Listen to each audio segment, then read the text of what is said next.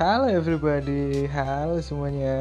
Kembali lagi bersama saya Surya Di podcast Neko Cita Di mana kita akan membahas mengenai hal-hal yang berbau Jepangan Dan hal random lainnya lah gitu.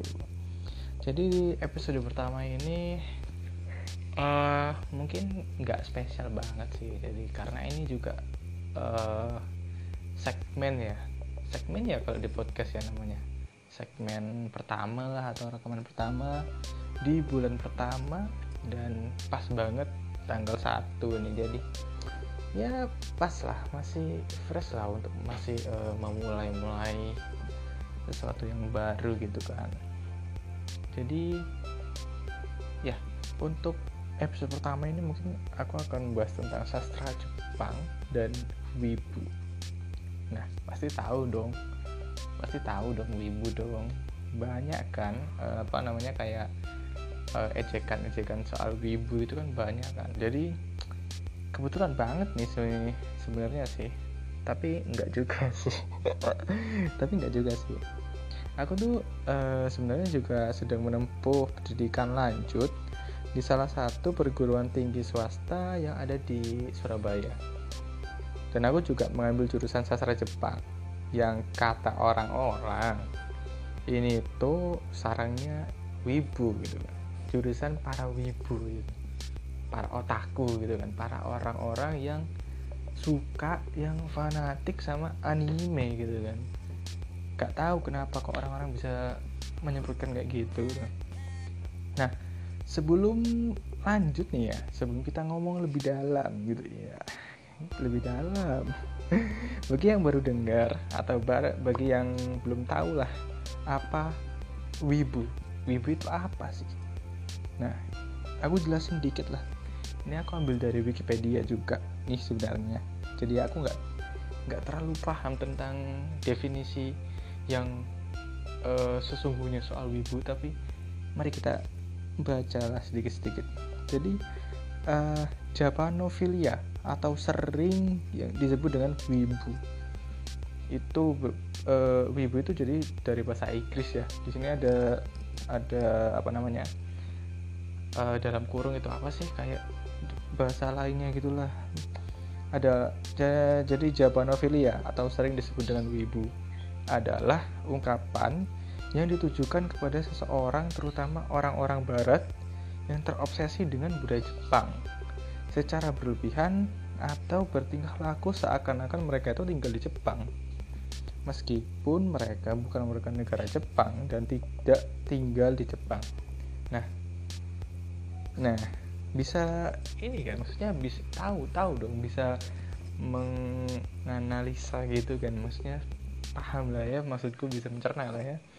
Jadi uh, wibu itu adalah cuman apa ya sebutan bagi orang yang suka dengan Jepang dan istilahnya fanatik lah dengan hal-hal yang berbau dengan Jepang itu kan. Nah uh, lama kelamaan itu istilah ini tuh juga mendunia gitu kan. Jadi di mana mana tuh banyak orang yang wibu wibu itu maksudnya orang yang uh, diecek atau diolok wibu wibu gitu kan. Sampai uh, sampailah ke negara kita tercinta Indonesia ini kan. Gitu teman-teman. Jadi itu adalah singkat aja ya apa definisi singkat ya. Semoga kalian ngerti lah omonganku belibet-belibet gini. Ya mohon dimaklumi juga pertama kali guys. Nah terus nih ngomongin soal wibu sastra Jepang. Itu sebenarnya uh, aneh sih menurutku. Karena kenapa ya? Sastra Jepang itu dicap sebagai sastra wibu gitu. Atau sarangnya para wibu. Atau fakultas yang banyak menaungi wibu-wibu atau orang-orang yang suka dengan Jepangan uh, fanatik gitu kan. Atau mungkin mungkin salah satu faktornya adalah karena mahasiswa sastra Jepang itu ya mempelajari bahasa dan budaya Jepang kali ya. Mungkin itu juga sih dan mereka di luar sana itu jadi mengira kalau sastra Jepang itu adalah uh, pusat ya, atau atau sarangnya wibu gitu kan. Padahal pada kenyataannya yang aku tahu malah ada komunitas wibu yang lebih kuat di luar fakultasku kan. Atau fakultas sastra Jepang ini. Contohnya gini deh. Aku punya dua temen. Satu dari sastra Inggris dan satu dari sastra Jepang nah dari prodinya dari fakultasnya dari jurusan yang temanku pilih ini udah jelas dong mana yang wibu dong? Pasti yang sastra Jepang kan? Pasti dong nggak mungkin sastra Inggris wibu kan? Tapi tapi ini tuh berbanding kebalik gitu loh. Tapi teman sastra Jepangku ini emang apa ya? Aneh gitu kayak kayak dia tuh sastra Jepang tapi nggak nggak tahu banget tentang di Jepangan gitu. Jadinya malah temen sastra Jep, uh, sorry malah temen sastra Inggrisku yang tahu dan paham banyak tentang Jepang gitu kan. Jadinya berbanding terbalik gitu. Malah dan apa ya? Maksudnya uh, pengetahuan mengenai mengenai perwibuan duniawi perwibuan duniawinya itu kurang gitu kan. Padahal dia sendiri adalah seorang mahasiswa sastra Jepang. Dan malahan teman sastra Inggrisku ini yang tahu betul kan bener-bener tahu betul tentang perwibuan duniawi ini. Kan nggak make sense kan? Harusnya nggak make sense dong. Harusnya kan sastra Jepang yang dicap sebagai sarang ya sarang ya kan? Atau apa ya sastra wibu gitu kan yang harus banyak tahu kan tentang dunia perwibuan. Sorry agak agak agak ber agak belibet gitu per perwibu wibu gitu kan. Nah tapi dari situ kita bisa lihat sih bahwa uh, kenyataannya di tiap universitas atau tiap prodi tiap fakultas itu ada yang benar-benar mencintai dan memahami prodinya. Dan ada ya yang biasa aja lah yang hanya sekedar ya udah kuliah yang penting masuk yang penting ujian tugas lulus gitu aja. Nggak uh, gak terlalu hype lah atau mencintai gitu. Nah terus nih uh, mungkin cerita aja ya cerita pengalaman pengalamanku aja kali ya. Nah oke okay lah kalau gitu mungkin ini deh jadi selama dua tahun setengah mungkin kalau gak salah uh, aku udah kuliah di prodi sasjep aku singkat aja ya karena hampir gak kepanjangan juga sih. Karena belibet juga ngomongnya. Aku masih pertama sorry teman-teman. Ya sebenarnya sama aja sih sama di kampus-kampus atau fakultas-fakultas lainnya. Pasti bakalan ada julukan-julukan khusus untuk fakultas tertentu. Dan kalau soal struggle sih. Uh, ya kurang lebih sama. Mungkin di pelajarannya atau lingkungan. Ya karena ya makin ke sini makin susah juga gitu pun. Banyak tugas banyak hal-hal yang harus dikerjain. Mungkin kalau uh, teman-teman yang denger ini ikut organisasi atau ikut komunitas uh, kadang-kadang ngurus sebuah acara kan apa ya event kan ngurus-ngurus kayak gitu kan juga di sela-sela waktu kita kan juga perlu waktu gitu. Jadi ya lumayan susah gitu. Nah tapi uniknya di sasjeb ini tuh uh, aku bisa nemuin aku bisa nemuin manusia-manusia yang unik gitu.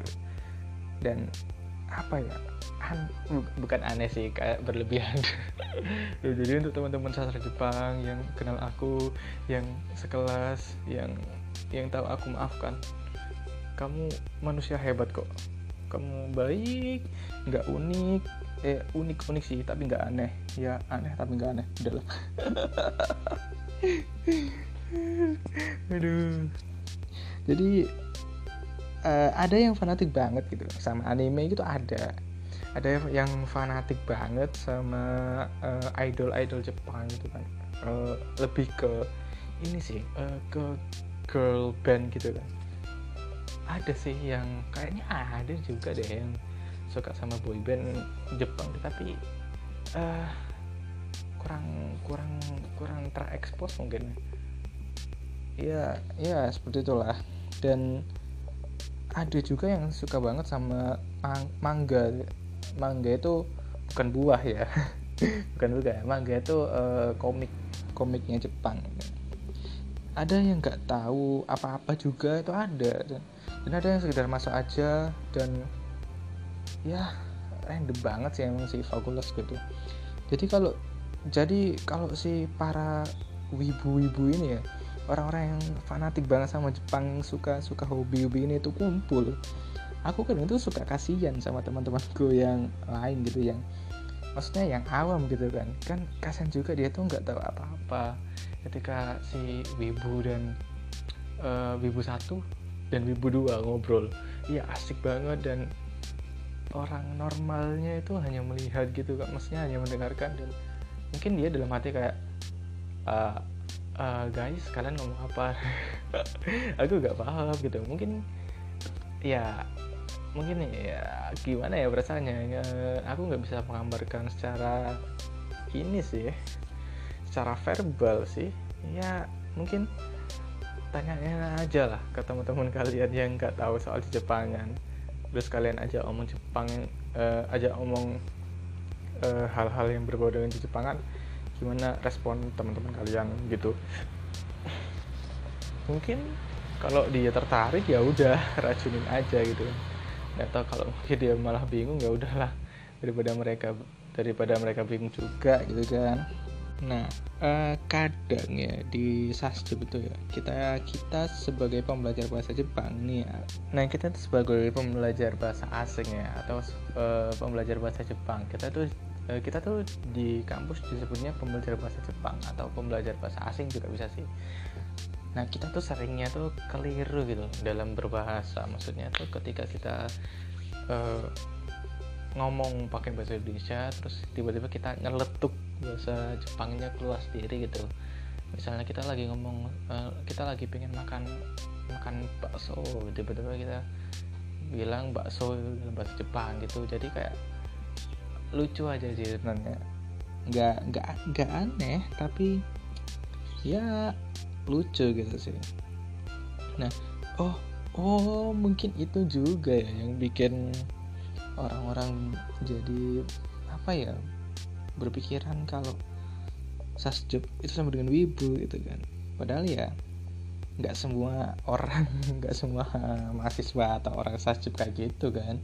Dan menurutku wajar aja sih apabila nih ya apabila nih ata eh, apabila nih ya anak-anak sasjub itu suka ketukar-tukar gitu kan. Nyebutin sesuatu pakai bahasa Jepang.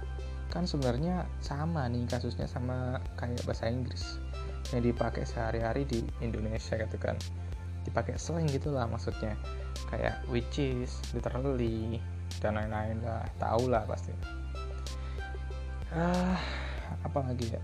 Ngomongin soal sastra dan wibu itu sebenarnya luas banget sih. Luas banget banget. Menurutku luas banget karena banyak hal-hal yang unik yang uh, susah untuk sebenarnya aku ungkapin gitu. Dalam verbal gini ya. Jadi ya mungkin segini aja ya mungkin ya untuk episode pertama ini dan ya karena ini episode pertama episode pertama ya karena karena permulaan juga karena permulaan juga.